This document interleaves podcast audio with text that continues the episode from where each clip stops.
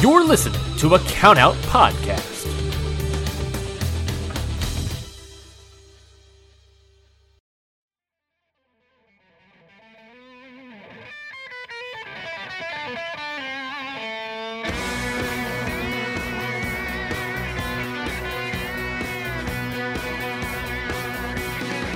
In 1991, the first ever G1 Climax was born, replacing the former World Leagues and IWGP League tournaments.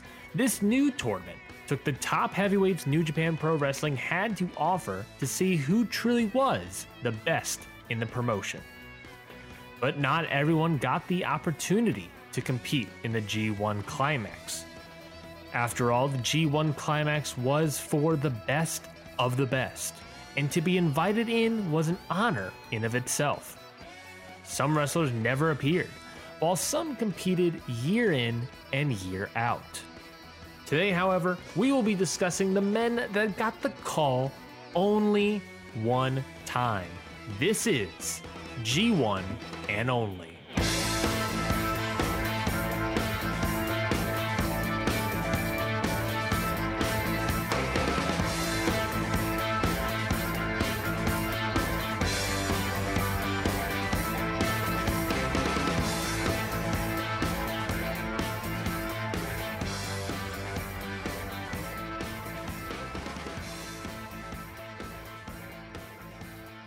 Welcome to G1 and Only. My name is Ryan Knightsey.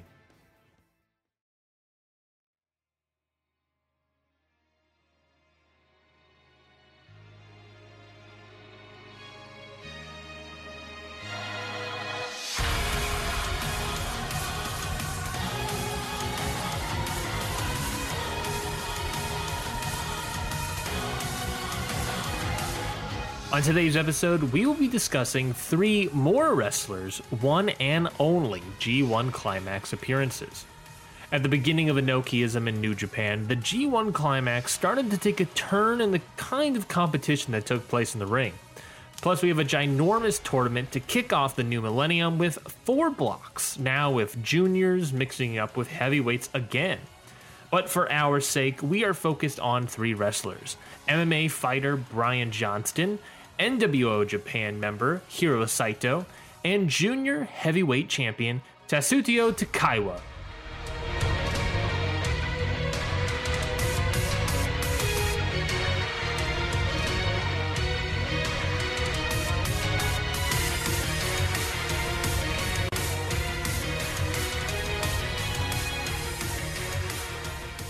First off, I have to address the elephant in the recording studio.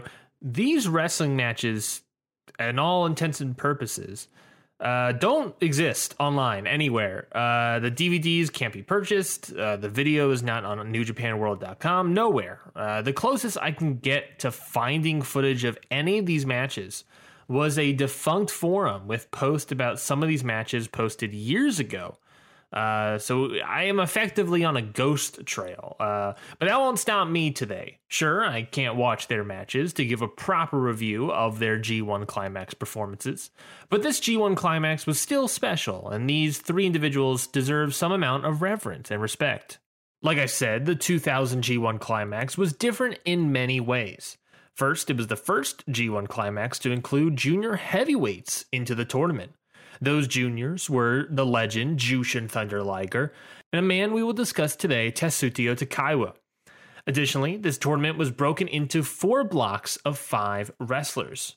Also, the point system was adjusted from two points for a victory, one for a draw, and one for a loss, to one point for a victory, zero points for a draw or a loss. So wins matter even more here controversial changes at the very least. But hey, like I said, it's a new millennium. After doing some research, there may be a reason footage of this G1 climax doesn't exist. Is an opinion at the very least, but according to the Wrestling Observer, the 2000 G1 climax was, quote, the most lackluster G1 tournament in history. It was also a flop at the gate, with only two of the six shows selling out. The first night at Sumo Hall only drew 8,500, which is the smallest crowd for wrestling in that arena in years, end quote, at the time of this posting. Whether or not New Japan is purposefully burying a bad show or DVD outlets are not selling the 2000 G1 Climax sounds completely fair, but maybe this will be the first episode where I read results and get upset by stuff, but I'll, I'll tell you what. I mean, I may be the only person in the world right now that is dying to see the 2000 G1 climax, and I will continue to search until I find my holy grail. Then again, these matches might be freaking awful. We'll see when we get there, won't we? Speaking of, let's read about the 2000 G1 Climax participants.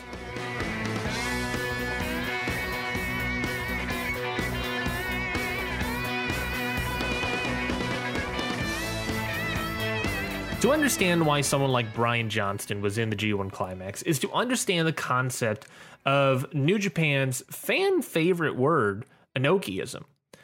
Uh, to put it as short as possible, basically, Antonio Inoki uh, had, was the head booker uh, for New Japan because MMA was getting really popular in Japan at the time. Inoki and the New Japan office saw money on the table. So New Japan began to insert legit MMA fighters into their roster. This roughly started at the 1999 Wrestle Kingdom, where Ogawa utterly destroyed uh, Shinya Hashimoto in what became a shoot fight. The problem is that shoot fighters tend to be way better at fighting than worked fighting. Uh, you know, think of WWF's Brawl for All, but think of that as multi year booking. It's a cool concept on paper, but in practice, it delegitimizes your wrestlers. So for Brian Johnston, an MMA style wrestler on the New Japan roster, his inclusion here in the 2000 G1 Climax was an easy fit for him. California native Brian the Fury Johnston began his career in UFC. Across 10 matches in one year, Johnston was 5 and 5 with 3 wins by knockout and 2 wins by submission. Two months after Johnston's last UFC fight, Johnston traveled to Japan and became quote unquote wrestling in New Japan with his first match against Ogawa. Johnston continued to wrestle, mainly in tag team matches, until he arrived for the G1 climax. But before we move on, let's discuss Hiro Saito, seeing that he was in the same Block B as Brian Johnston. Hiro Saito was born in Kawasaki, Japan on May 25, 1961. Trained by Tokyo Joe, Saito would debut in 1978 for New Japan Pro Wrestling. Saito won the WWF Junior Heavyweight Championship in 1985 and then the NWA World's Junior Heavyweight Championship in July of that same year. But both title reigns were incredibly short lived. Saito would bounce to All Japan, where he would win the World Junior Heavyweight Championship there as well. When Saito returned to New Japan as a heavyweight, he formed a team with Super Strong Machine and won the IWGP Tag Team Championships in 1990. But when that team dissolved, Saito would find himself in Team Wolf, a stable that would later turn into NWO Japan. We've actually seen Hiro Saito before in the 1995 G1 climax, seconding stable leader Masahiro Chono in his match against fellow G1 and only member Ric Flair. Because footage of these matches seemed to be locked behind the Lion's Vault, let's discuss how Johnston and Saito did in the G1 climax on paper. In Johnston's first match, on night one, he wrestled former G1 Climax winner Kensuke Sasaki for 6 minutes and 48 seconds. Johnston ended up losing this match, which, I mean, it's Kensuke Sasaki, so that kind of makes sense. This match would earn Johnston no points, putting him at the bottom of the board. Hiro Saito would also have his match on night one against Osamu Kido, a match that ended in a double countout after 6 minutes and 29 seconds. With this double countout, both Saito and Kido joined Johnston in the zero point territory of the block, with Sasaki being the only person with one point. Satoshi Kojima did not wrestle. Moving on to night two, Brian Johnston and Hiro Saito wrestled each other, so we're really killing two birds with one stone here. Johnston would end up winning the bout in 5 minutes and 18 seconds. Kojima defeated Kido, and Sasaki did not wrestle. Block B now has Kensuke Sasaki, Brian Johnston, and Satoshi Kojima all with one point, and Hiro Saito and Osamu Kido with zero. With two matches out of the way, Hiro Saito has already been mathematically eliminated. Yes, folks, in this small of a block, there is literally no way for Saito or Kido to win the block. Exciting stuff, right? This is what the issue already is coming to be for the 2000 G1 Climax, I'm afraid. On night three of the G1 Climax, Brian Johnston competed against fellow block leader Satoshi Kojima, where he would lose in 10 minutes and 8 seconds, the longest match of the block so far. Despite being mathematically eliminated, let's still check in on Hiro Saito. What's that? He lost to Kensuke Sasaki in a double countout again? Great, great, great, great. Block B now has Satoshi Kojima with two points, Kensuke Sasaki and Brian Johnston with one, and Hiro Saito and Osamu Kido continue to kick it at the bottom of the block with zero points. Brian Johnston's path to success, now with one match left in the tournament, is a must win in his next match, which would bring him to two. Kojima and Sasaki must draw in their match, and Kojima must lose his final match, ending in a tie with Johnston. So it is not looking good for Brian Johnston, honestly, here already. Well, let's continue along. On night four, Brian Johnston wrestled his final match in Block B by defeating Osamu Kido in 5 minutes and 38 seconds. Hiro Saito did not wrestle, and Kensuke Sasaki defeated Kojima. Block B now has Johnston, Kojima, and Sasaki, all with two points, with Kido and Saito thinking about, you know, they're just going to hit the bar. Just, you know, I, we'll skip the last night and just hit the bar or something. Johnston now must have Sasaki and Kojima both lose their matches to tie, but I mean, those matches will be against Kido and Saito respectively, so like, it's not looking good for even a tie for Brian Johnston, but I mean, what are you going to do, I guess? Saito and Kojima go to a double countout. So for Saito, why why he's in the goddamn tournament, I don't know. But for Johnston, with Kojima getting no points, his hope lies on the 50 year old Osamu Kido. And bing bang boom, Kensuke Sasaki defeats Osamu Kido, 4 minutes 21 seconds. How surprising, honestly. Who would have guessed that uh, former G1 Climax winner defeats the guy with zero points in the block?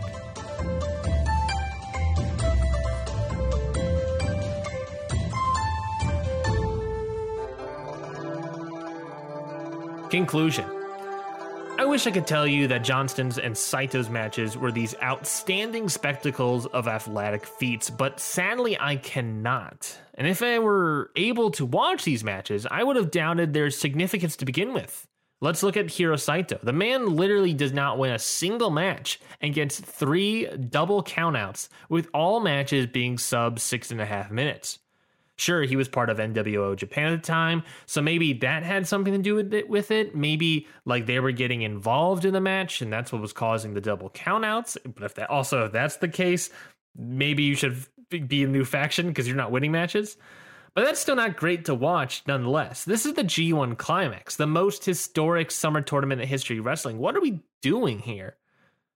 And for Brian Johnston, I mean, what what what is this guy doing? He's just he's in there, he's losing some guys and doesn't get that far. It's sort of disappointing how even on just on paper, uh, these matches don't seem exciting. When you look at uh, modern day G1 climax matches, there is at least like an excitement, like, oh, the last night could have three or four different people win if different things fall in place. But here, you have people mathematically eliminated on night two.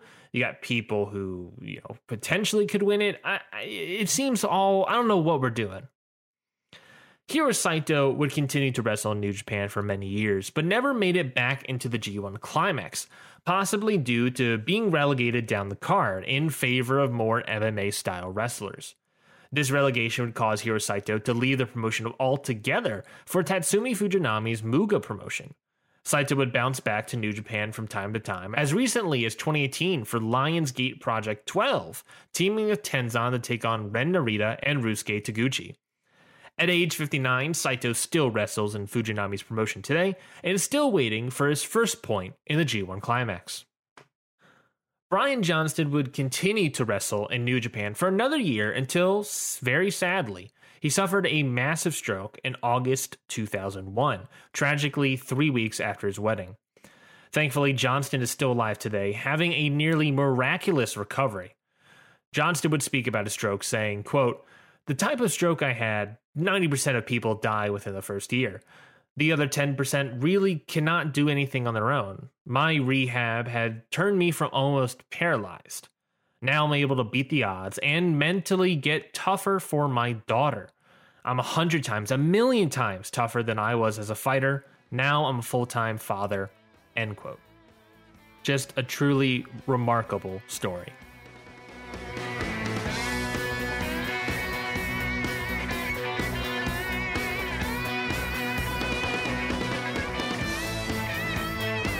As one of the first two juniors to ever compete in the G1 Climax, Tatsuya Takaiwa was extremely talented.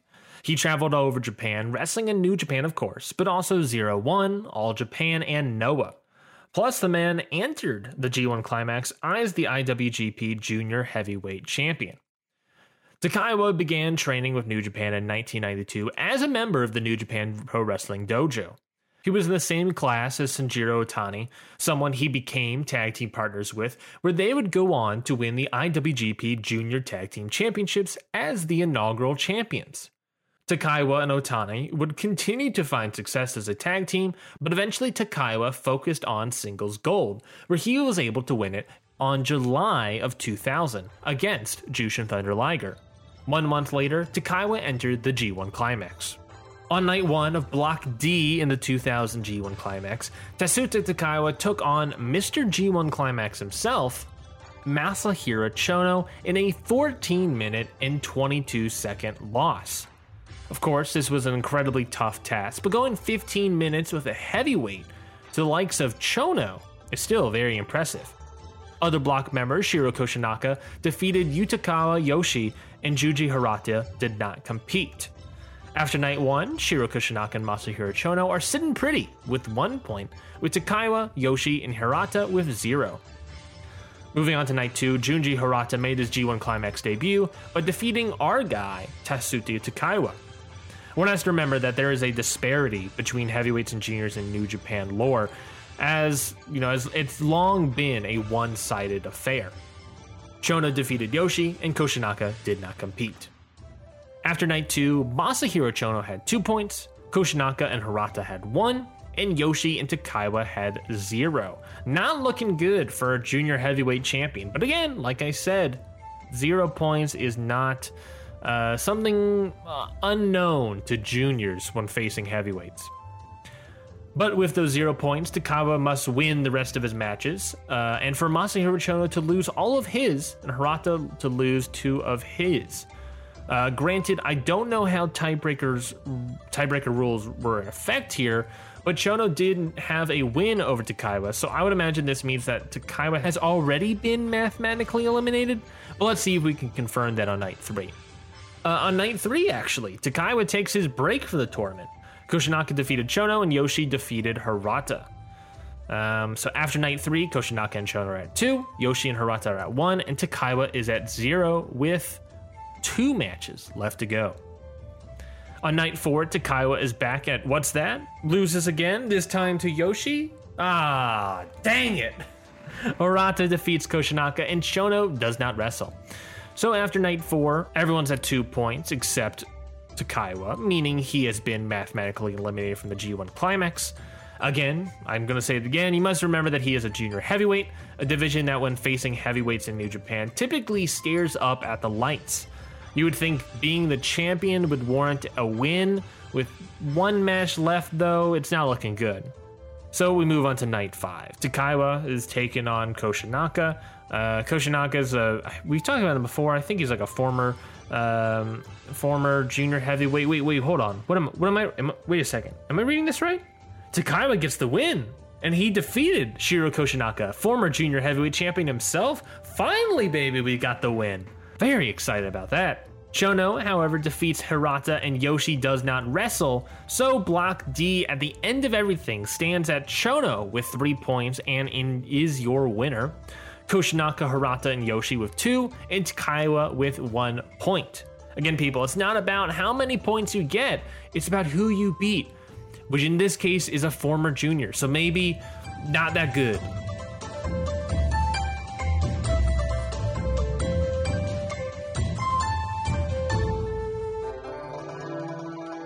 Conclusion. In what was another disappointing watch, or I guess read along, our G1 and only wrestler Tatsuhito Takaiwa wasn't able to pull out a victory. But that's okay, he's a junior heavyweight, he's still champion, and everyone he lost to can't challenge him for the title. So on the bright side, he might have his championship even longer. Takaiwa would lose his championship to Minoru Tanaka in October of 2000. Okay, there we go, that's it. After Shinya Hashimoto was fired from New Japan, a casualty of Inokiism, Hashimoto and Otani went on to form Pro Wrestling Zero One. Being longtime tag partners with him, Takaiwa joined the promotion where he would work to this day as a freelancer. Takaiwa would make appearances in New Japan in the 2008 Best of the Super Junior tournament and debuted later as the fifth Black Tiger. All in all, the 2000 G1 Climax, well, it was a thing. You know, I'm disappointed in not being able to watch the matches. You know, barely any of these matches seemed must watch or even could, can watch. Most matches were sub seven minutes, with only a few breaking the 10 minute mark when it was an important wrestler like Masahiro Chono. I appreciate the idea of having a huge four block tournament, but in practice, it doesn't seem to be effective, which seems like a common trend in the Inoki era of New Japan. But like New Japan, let's put the 2000 G1 Climax behind us and move forward towards the future.